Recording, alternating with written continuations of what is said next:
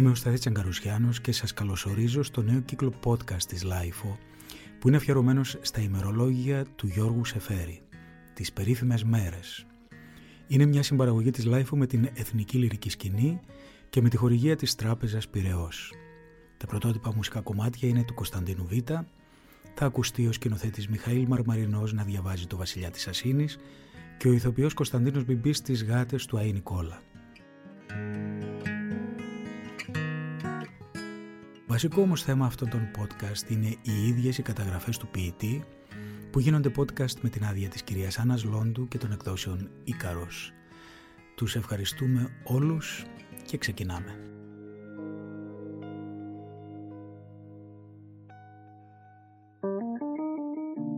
Είναι τα podcast της Lifeo.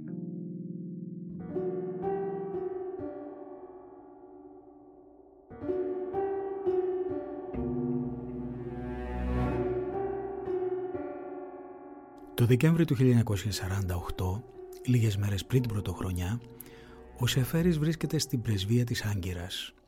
Είναι λίγο αποχαυνωμένος, είναι λίγο δύστημος. Έχει φύγει όχι με τα καλύτερα αισθήματα από την Αθήνα. Δεν έχει πάρει την προαγωγή που ήθελε. Μάλιστα σε κάποιο σημείο λέει ότι η υπηρεσία του Υπουργείου τον αντιμετωπίζει σαν να είναι bon pour l'Orient και σύμφωνα με τον Άγγελο Βλάχο με τον οποίο συνυπηρετεί μαζί του στην πρεσβεία όλο τον καιρό που μένει στην Άγκυρα έχει μπει σε ένα είδος χειμέριας νάρκης.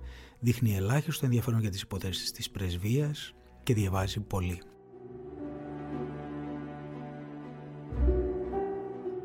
Τη Δευτέρα του Δεκέμβρη του 1948 γράφει στο μερολογιό του «Τελειώνει ο χρόνος.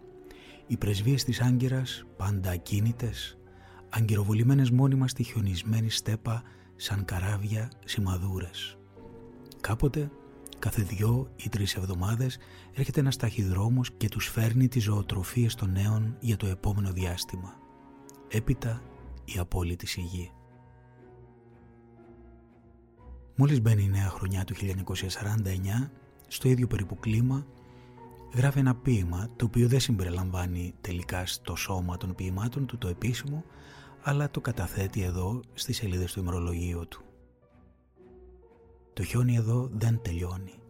Στην Αττική το δέχονται σαν ένα διάλειμμα που ξεκουράζει ή μια κατάνοιξη που προμηνά τις μυγδαλιές ή το σεντόνι του καραγκιόζη σαν πάψουν οι κλαπαδόρες. Χαίρεται ο κόσμος. Βγαίνει στις εξοχές και λησμονά τη φτώχεια. Το χιόνι εδώ είναι το μηδέν.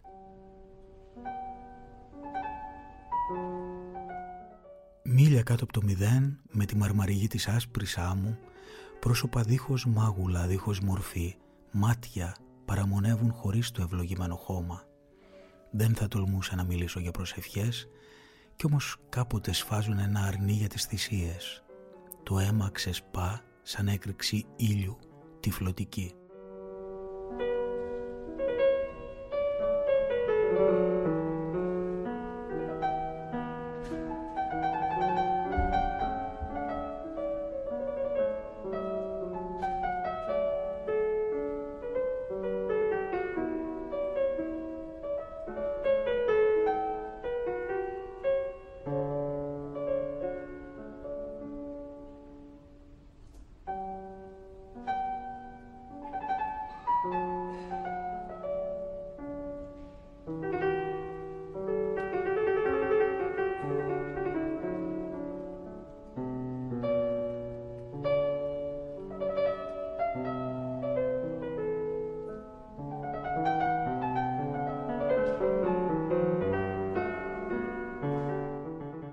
Θα πρέπει να ήταν όντως παράξενο και σκυθροπό το κλίμα στην Άγκυρα τότε.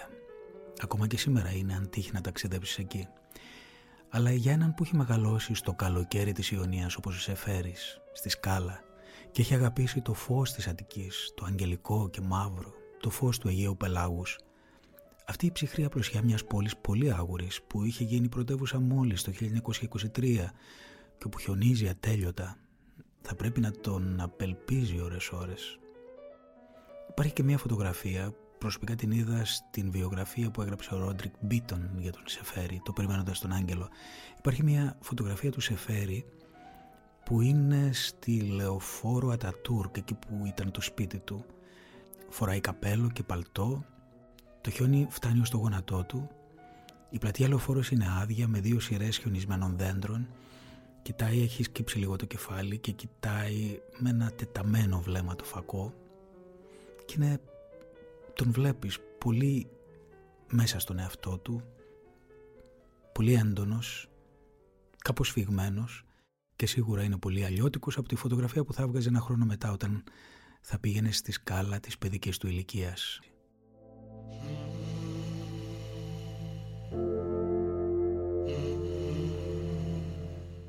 Υποθέτω ότι καθισμένος εδώ κάτω από αυτή την κλαματαριά το πιθανότερο και ενώ η Ελλάδα μπαίνει στην τρίτη και πιο άγρια και πιο αιματηρή φάση του εμφυλίου, ο Σεφέρης μαθαίνει ότι ο βασιλιάς της Ασίνης μαζί με άλλα του ποίηματα κυκλοφορεί στα αγγλικά και γίνεται δεκτός με ενθουσιασμό.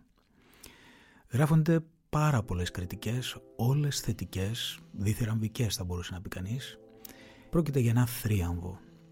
Ο βασιλιάς της Ασίνης ακούγεται στα αγγλικά και ο καλπασμός του Σεφέρη προς το βραβείο Νόμπελ έχει ήδη αρχίσει.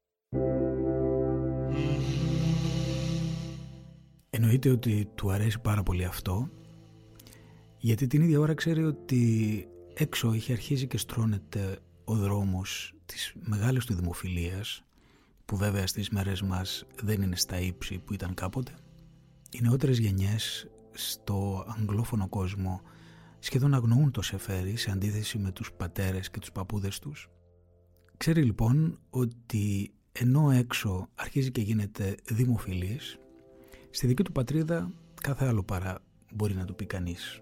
Υπάρχει βέβαια ο φθόνος, υπάρχουν οι πολιτικές αντιπαραθέσεις, υπάρχουν ακόμα οι έρηδες που προέρχονται από πολύ προσωπικά και ταπεινά κίνητρα Γνωρίζοντας τα όλα αυτά, ο Σεφέρης έγραψε στον Ρεξ Warner σχετικά με το θρίαμβο, ας το πούμε έτσι, τον αγγλικό, έγραψε ένα γράμμα γεμάτο πικρία και κάποιο σαρκασμό.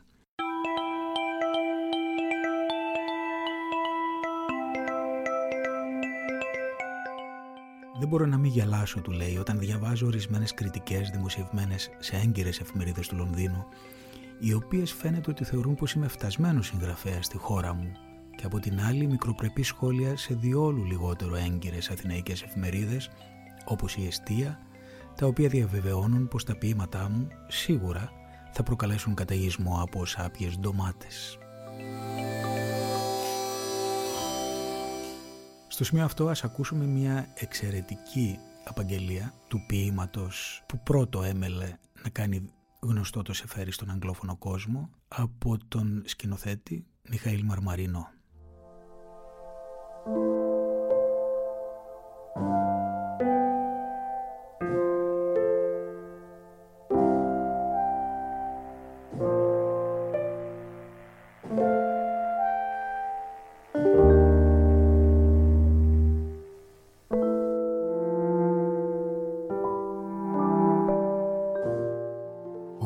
Βασιλιάς της Ασίνης. Ασίνιν τε, Ηλιάδα. Κοιτάξαμε όλο το πρωί γύρω γύρω το κάστρο, αρχίζοντας από το μέρος του ίσκιου. Εκεί που η θάλασσα πράσινη και χωρίς αναλαμπή, το στήθος σκοτωμένου παγωνιού μας δέχτηκε όπως ο καιρός χωρίς κανένα χάσμα.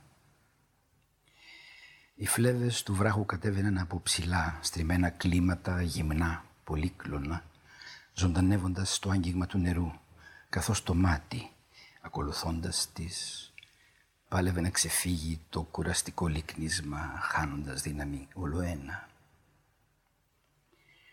Από το μέρος του ήλιου, ένας μακρύς γυαλός, ολάνυχτος, και το φως τρίβοντας διαμαντικά στα μεγάλα τείχη.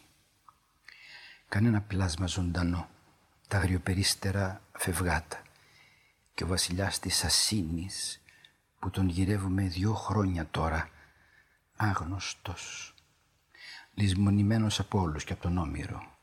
Μόνο μια λέξη στην Ιλιάδα και εκείνη αβέβαιη, ρηγμένη εδώ σαν την εντάφια χρυσή προσωπίδα. Την άγγιξες Θυμάσαι τον ήχο της. Κούφιο μέσα στο φως. σαν το στεγνό πιθάρι στο σκαμμένο χώμα και ο ίδιος ήχος μέσα στη θάλασσα με τα κουπιά μας. Ο βασιλιάς της Ασίνης ένα κενό κάτω από την προσωπίδα. Παντού μαζί μας. Παντού μαζί μας. Κάτω από ένα όνομα. Ασίνιν τε. Ασίνιν τε. Και τα παιδιά του αγάλματα. Και η πόθη του φτερουγίσματα πουλιών και ο αγέρας στα διαστήματα των στοχασμών του και τα καράβια του αραγμένα σε άφαντο λιμάνι. Κάτω από την προσωπίδα ένα κενό. Πίσω από τα μεγάλα μάτια τα καμπύλα χίλια τους βοστρίχους, ανάγλυφα στο μαλαματένιο σκέπασμα της ύπαρξής μας, ένα σημάδι σκοτεινό που ταξιδεύει σαν το ψάρι μέσα στην αυγινή γαλήνη του πελάγου και το βλέπεις. Ένα κενό παντού μαζί μας. Και το πουλί που πέταξε τον άλλο χειμώνα με σπασμένη φτερούγα, σκήνομα ζωής. Και η νέα γυναίκα που έφυγε να παίξει με τα σκυλόδοντα του καλοκαιριού και η ψυχή που γύρεψε τσιρίζοντας τον κάτω κόσμο και ο τόπος σαν το μεγάλο πλατανόφυλλο που παρασέρνει ο χήμαρος του ήλιου με τα αρχαία μνημεία και τη σύγχρονη θλίψη. Και ο ποιητής αργοπορεί κοιτάζοντας τις πέτρες και αναρωτιέται υπάρχουν άραγε ανάμεσα στις χαλασμένες τούτες γραμμές τις ακμές, τις εχμές, τα κύλα και τις καμπύλες υπάρχουν άραγε εδώ που συναντιέται το πέρασμα της βροχής, του αγέρα και της φθοράς υπάρχουν η κίνηση του προσώπου το σχήμα της στοργής εκείνων που λιγόστεψαν τόσο παράξενα μες στη ζωή μας. Αυτών που απόμειναν σκιές κυμάτων και στοχασμοί με την απεραντοσύνη του πελάγου ή μήπως όχι, δεν απομένει τίποτα παρά μόνο το βάρος.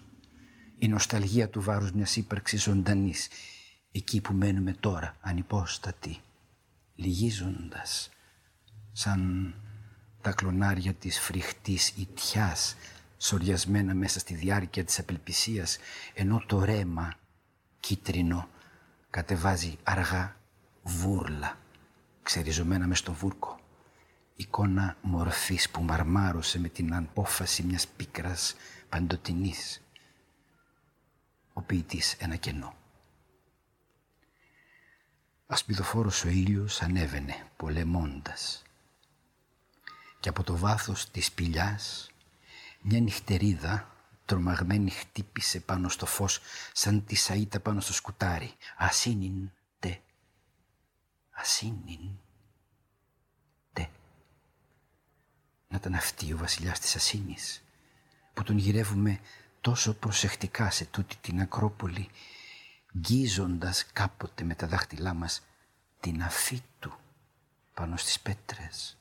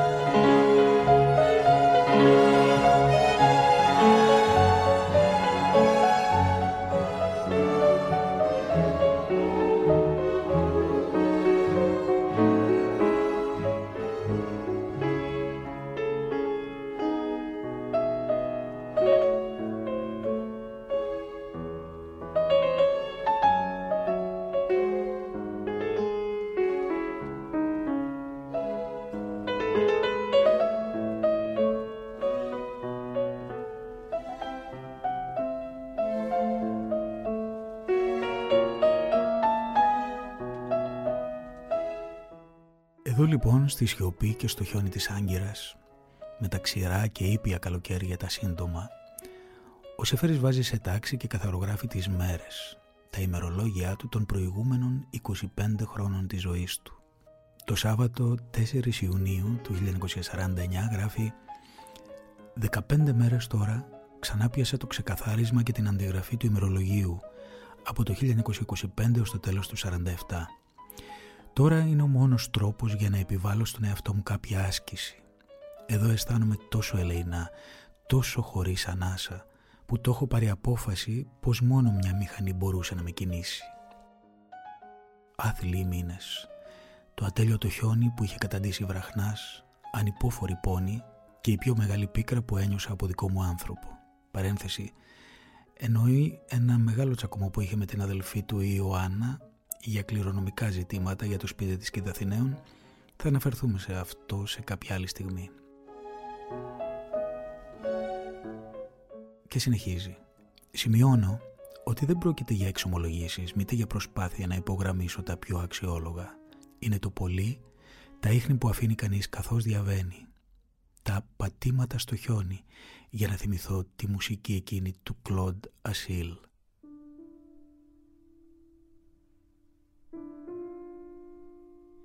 Ίχνη από λίγες στιγμές που δεν είναι πάντα οι πιο σημαντικές, αλλά οι πιο εύκαιρες. Εκείνες που έλαχαν. Έτσι υπάρχουν πολλά και μεγάλα χάσματα.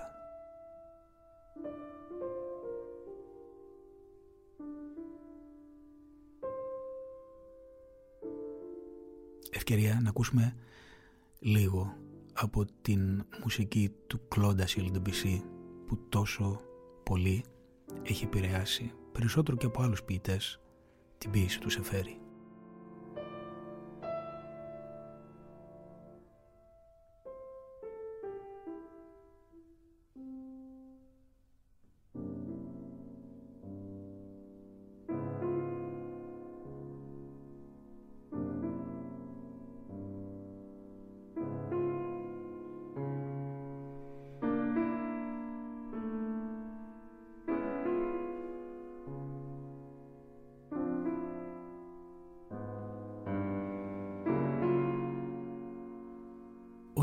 Έρχεται η άνοιξη, περνά αυτός ο μακρύς, επίμονος, χιονισμένος χειμώνας.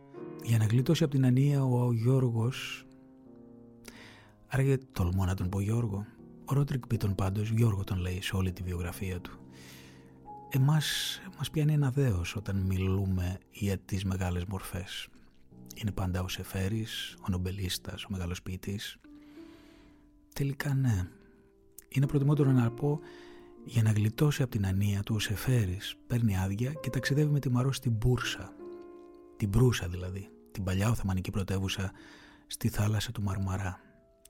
Εκεί τον βλέπουμε να μαλακώνει, να ανοίγεται πάλι η καρδιά του στην ομορφιά και ένα κάποιο λυρισμό.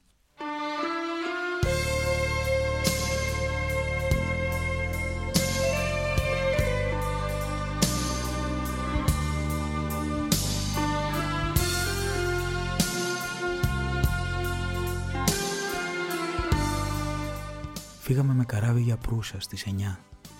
Μουδανιά στη μία. Βρύσεις στο ακροθαλάσσι. Αυλάκι κάτω από ροδιές. Ρόδια στο φως του δειλινού. Καλάμια και φωνές παιδιών.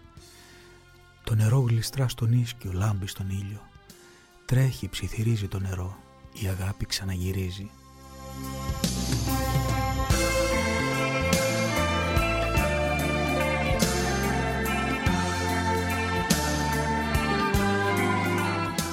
Το Σεπτέμβρη του ίδιου χρόνου, το 1949 δηλαδή, ο Σεφέρης, προφανώς ξαναπαίρνοντας άδεια, ταξιδεύει με τη Μαρό στην Κωνσταντινούπολη. If I could find words to tell you I'm sorry make you understand just what I say. After all that I've heard,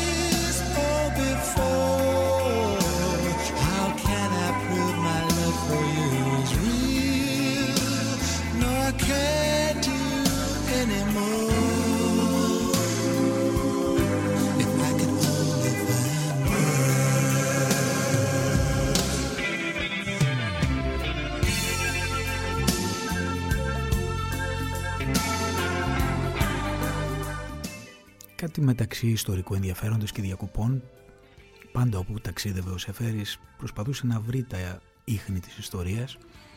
Μαζί με τη Μαρό ψάχνουν τα τείχη του αυτοκράτορα Θεοδοσίου, που τότε εκείνη την εποχή τα είχαν αφήσει οι Τούρκοι να ρημάζουν δίχως να δίνουν καμία σημασία.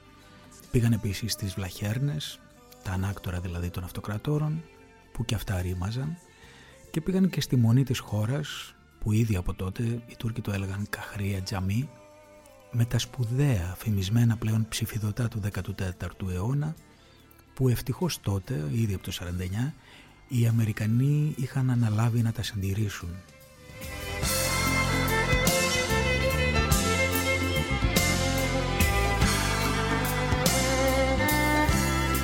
If I had good sense.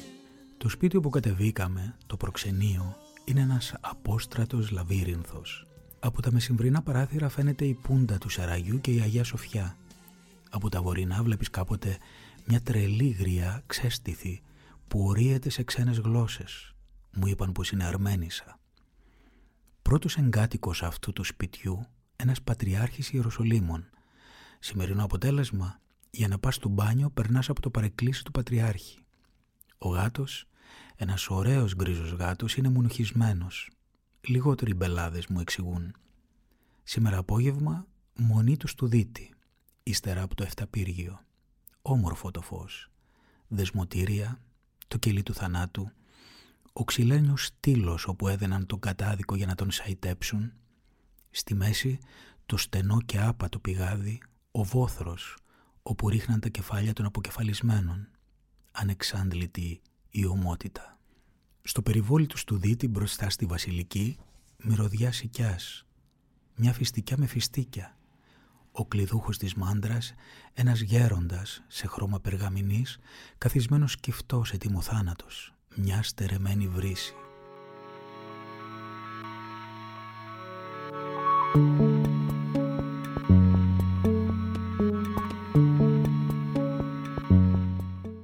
Τα τείχη ο φοβερός κυματοθράφστης από μηνάρι ξοδεμένης δύναμης δεν έχουν πια τίποτα να προστατέψουν.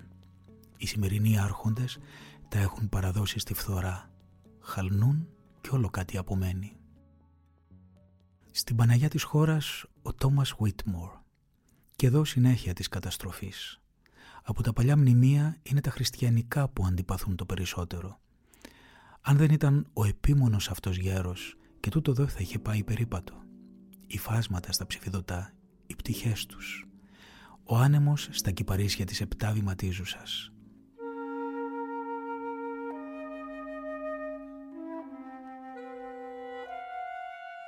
Χτες, στην ταβέρνα του Παντελή, άγιασμα του Άι Βασίλη, αυτό το καταπληκτικό φαινόμενο επιβίωσης που είναι η πόλη, όχι εκείνη της μιας, αλλά και των δύο αυτοκρατοριών. Τόσοι που κάνουν χειρονομίες νεκρών.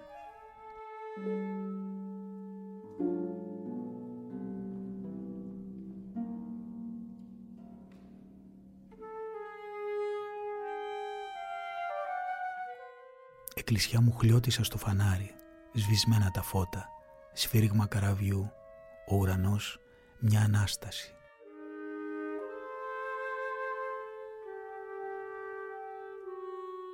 Παλάτια μπερδεμένα σε σιδηροδρομικές γραμμές, σαν θυμητάρια αγάπης άλλων χρόνων τυλιγμένα σε νεκρές πλεξούδες. Με το όραμα μιας Ελλάδας που κανείς δεν καταλαβαίνει.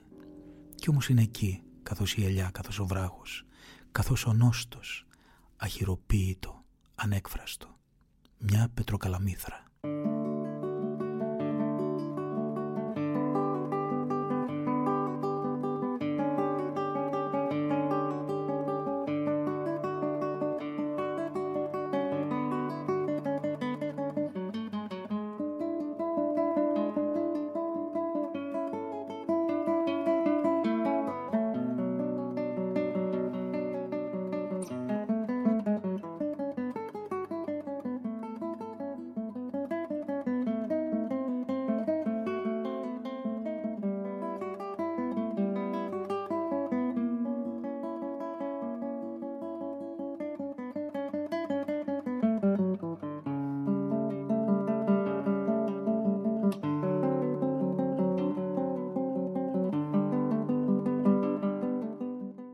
Αυτό όμως που προκαλεί την πιο μεγάλη θλίψη στο Σεφέρι εκείνο τον καιρό, τουλάχιστον καταγεγραμμένο, δεν είναι ούτε ο τσακωμός με την αδελφή του για το σπίτι της Κιταθηναίων, ούτε οι φοβερές επιθέσεις των διανομένων και λογοτεχνών της Αθήνας που κατά βάθος τους περιφρονεί. Είναι περιέργως ο θάνατος του γάτου του, του Ραμαζάν.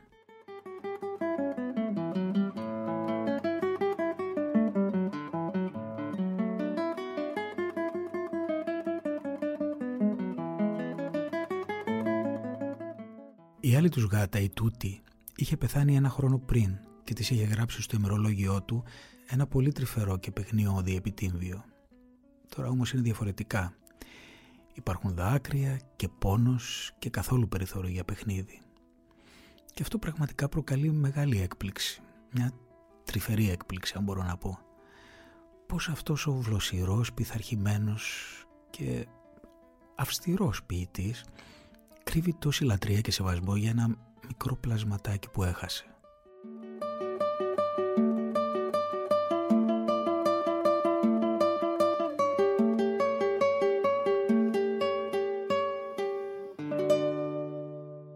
Παρασκευή 14 Οκτώβρη, Άγκυρα.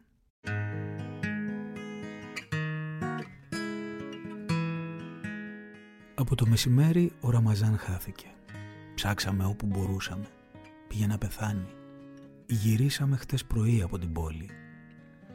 Όταν συλλογιζόμασταν το γυρισμό στην Άγκυρα λέγαμε πως ο Ραμαζάν ήταν το μόνο αγαπημένο ζωντανό που είχαμε σε τούτο τον τόπο. Χτες τον βρήκαμε στο περιβόλι περίεργον. Είπαμε πως μας είχε ξεχάσει. Ήταν άρρωστος. Δεν θέλησε να βάλει τίποτε στο στόμα του. Καθόταν κουλουριασμένος, ακίνητος, σε μια έκσταση. Το απόγευμα τον έπιασαν εμετή. Όλη νύχτα έτσι. Σήμερα πρωί ανέβηκε στη δράνα, στην κλιματαριά και κουλουριάστηκε πάνω στα φύλλα. Όταν τον φώναζα άνοιγε τα μάτια με ένα αδύνατο νιαούρισμα. Όταν γύρισα από το γραφείο μου είπαν πως είχε χαθεί. Δεν μπορέσαμε να κρατήσουμε τα δάκρυά μας στο δειλινό. Αυτή η σταγόνα τρυφερότητας μας έκανε να ξεχυλήσουμε. Είμαστε φρικτά μόνοι.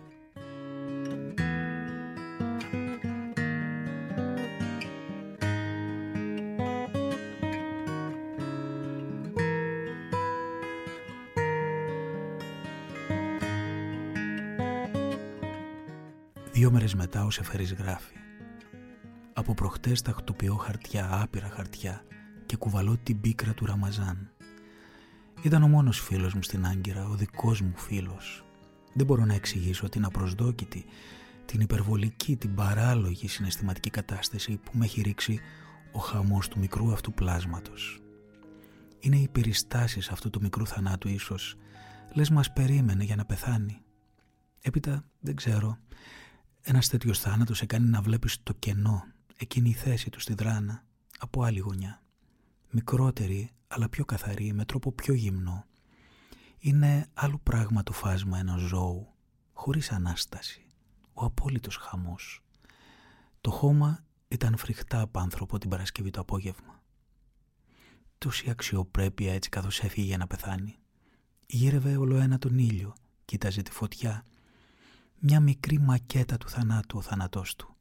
Όπως τα πλοία που βλέπει κανείς κάποτε μέσα σε μποτίλιες με όλες τις λεπτομέρειες του μεγάλου έργου. Ο θάνατος έπαιζε μαζί του όπως εκείνος έπαιζε άλλοτε με τα πουλιά ή με τα ποντίκια. Ακίνητος όπως την ώρα του έρωτα, ο σπιτικός μικρός θεός.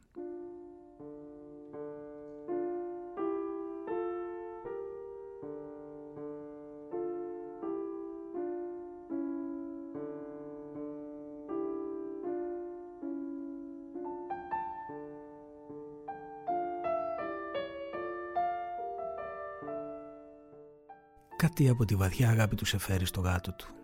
Το πώς θεωρούσε δηλαδή ότι αυτά τα πλασματάκια είναι ικανά για μεγάλα αισθήματα, ακόμα και για ηρωισμούς. Μπορεί κανείς να διακρίνει σε ένα από τα τελευταία του ποίηματα δύο χρόνια πριν πεθάνει, τις γάτες του Αϊνικόλα. Ένα ποίημα κατά τη γνώμη μου σπουδαίο, που μιλάει βέβαια περισσότερο για τα φίδια και το φαρμάκι τους και στο οποίο με ένα είδος παιδιάστικης μεταφυσικής, σαν παλιός Ιαπωνέζικος μύθος ή σαν εκείνη τη σκηνή στα όνειρα του Κουροσάβα, ο ποιητής μεταμφιέζεται σε ηρωικό γάτο που σώζει την πόλη, θυσιάζοντας την ίδια του τη ζωή.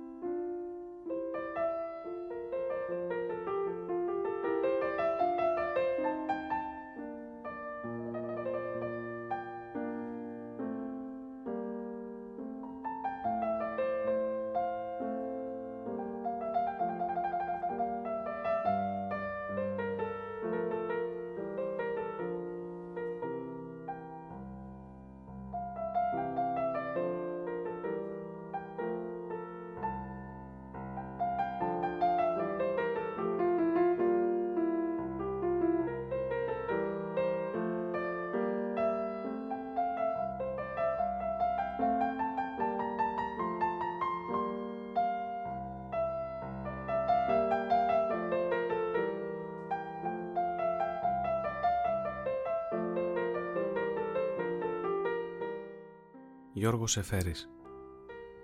Οι γάτες στα Νικόλα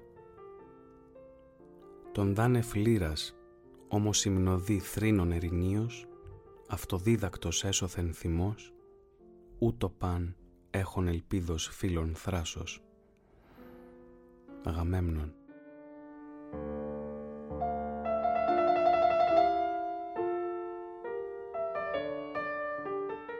Φαίνεται ο κάβο γάτα μου είπε ο καπετάνιος, δείχνοντας ένα χαμηλό γυαλό μέσα στο πούσι, τάδιο ακρογιάλι ανήμερα Χριστούγεννα. Και κατά τον πουνέντε αλάργα το κύμα γέννησε την Αφροδίτη. Λένε τον τόπο πέτρα του Ρωμιού. Τρία καρτίνια αριστερά. Είχε τα μάτια της αλόμης η γάτα που έχασα τον άλλο χρόνο. Και ο Ραμαζάν πως κοίταζε κατάματα το θάνατο. Μέρες ολόκληρες μέσα στο χιόνι της Ανατολής. Στον παγωμένο ήλιο. Κατάματα μέρες ολόκληρες ο μικρός εφέστιος Θεός. Μη σταθείς ταξιδιώτη. Τρία καρτίνια αριστερά, μουρμούρισε ο τιμονιέρης. Ίσως ο φίλος μου να κοντοστέκουνταν. Ξέμπαρκος τώρα. Κλειστός σε ένα μικρό σπίτι με εικόνες, γυρεύοντας παράθυρα πίσω από τα κάδρα. Χτύπησε η καμπάνα του καραβιού, σαν τη μονέδα πολιτείας που χάθηκε κι ήρθε να ζωντανέψει πέφτοντας αλωτινές ελεημοσύνες. «Παράξενο», ξαναείπε ο καπετάνιος. «Τούτη η καμπάνα, μέρα που είναι, μου θύμισε την άλλη εκείνη, τη μοναστηρίσια.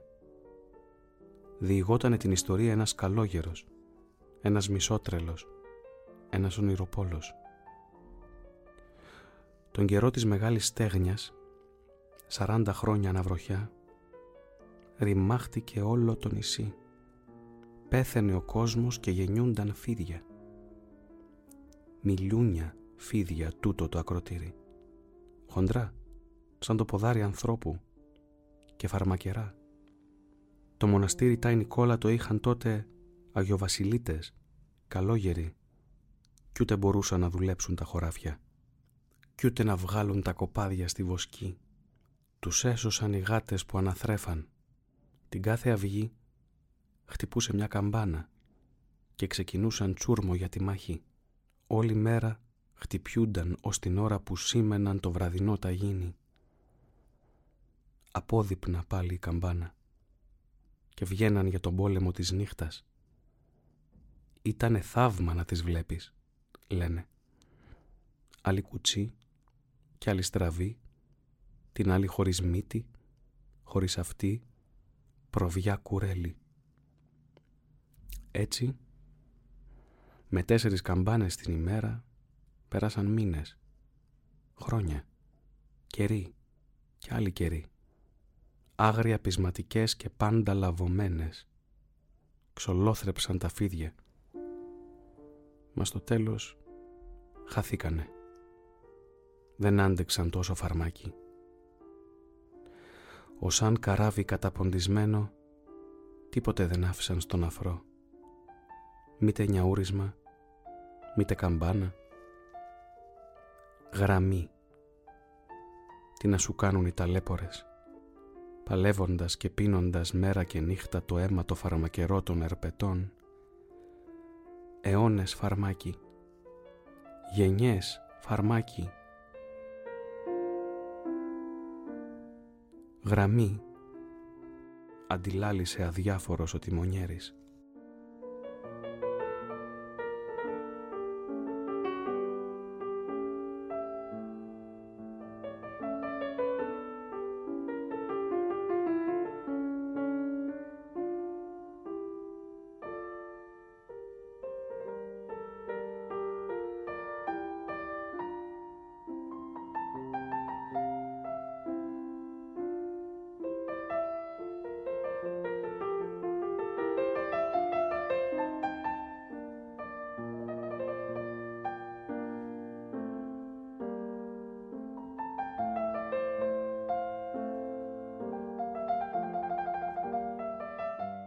Εδώ τελειώνει το πρώτο επεισόδιο της νέας σειράς podcast της LIFO σε συμπαραγωγή με την Εθνική Λυρική Σκηνή και Χορηγία της Τράπεζας Πυραιός με τις μέρες του Γιώργου Σεφέρη σε μορφή podcast. Στους συντελεστές αυτού του πρώτου επεισοδίου να αναφέρω και να ευχαριστήσω τον Κωνσταντίνο Β για την πρωτότυπη μουσική, τον Μιχαήλ Μαρμαρίνο και τον Κωνσταντίνο Μπιμπί για τις απαγγελίες των ποιημάτων, την Άννα Λόντου και τις εκδόσεις Ίκαρος για την άδεια των πνευματικών δικαιωμάτων και πάνω απ' όλα εσάς που ακούσατε αυτό το επεισόδιο, το οποίο, όπως και όλα τα επόμενα, μπορείτε επίσης να βρίσκετε στις πλατφόρμες της Apple, της Google και του Spotify, να τα κατεβάζετε και να τα ακούτε ακόμα και εκτός δικτύου. Σε μια εβδομάδα, την επόμενη Κυριακή, θα είμαστε πάλι μαζί για το επόμενο επεισόδιο. Ευχαριστώ που με ακούσατε.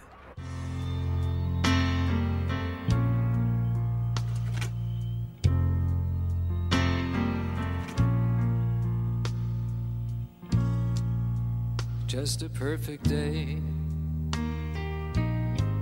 Drink sangria in the park. And then later, when it gets dark, We go home. just a perfect day. Feed animals in the zoo. Then later, a movie too. And then home. Oh, it's such a perfect day. I'm glad I spent it with you. Oh, such a perfect day. You just keep me hanging on. You just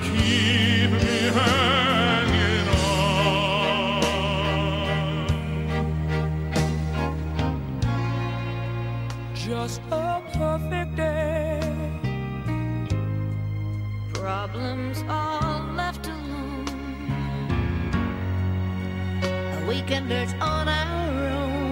It's such fun.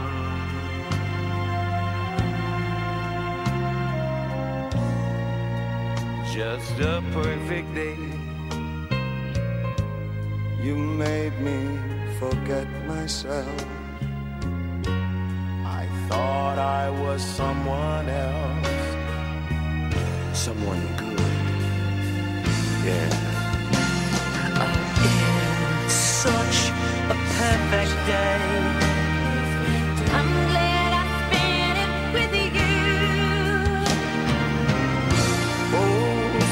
A perfect day.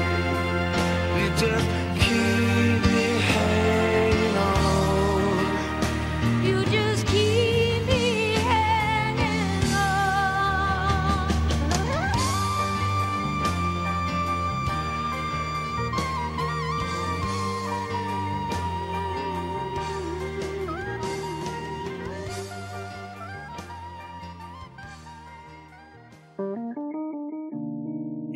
podcast της Λάιφο.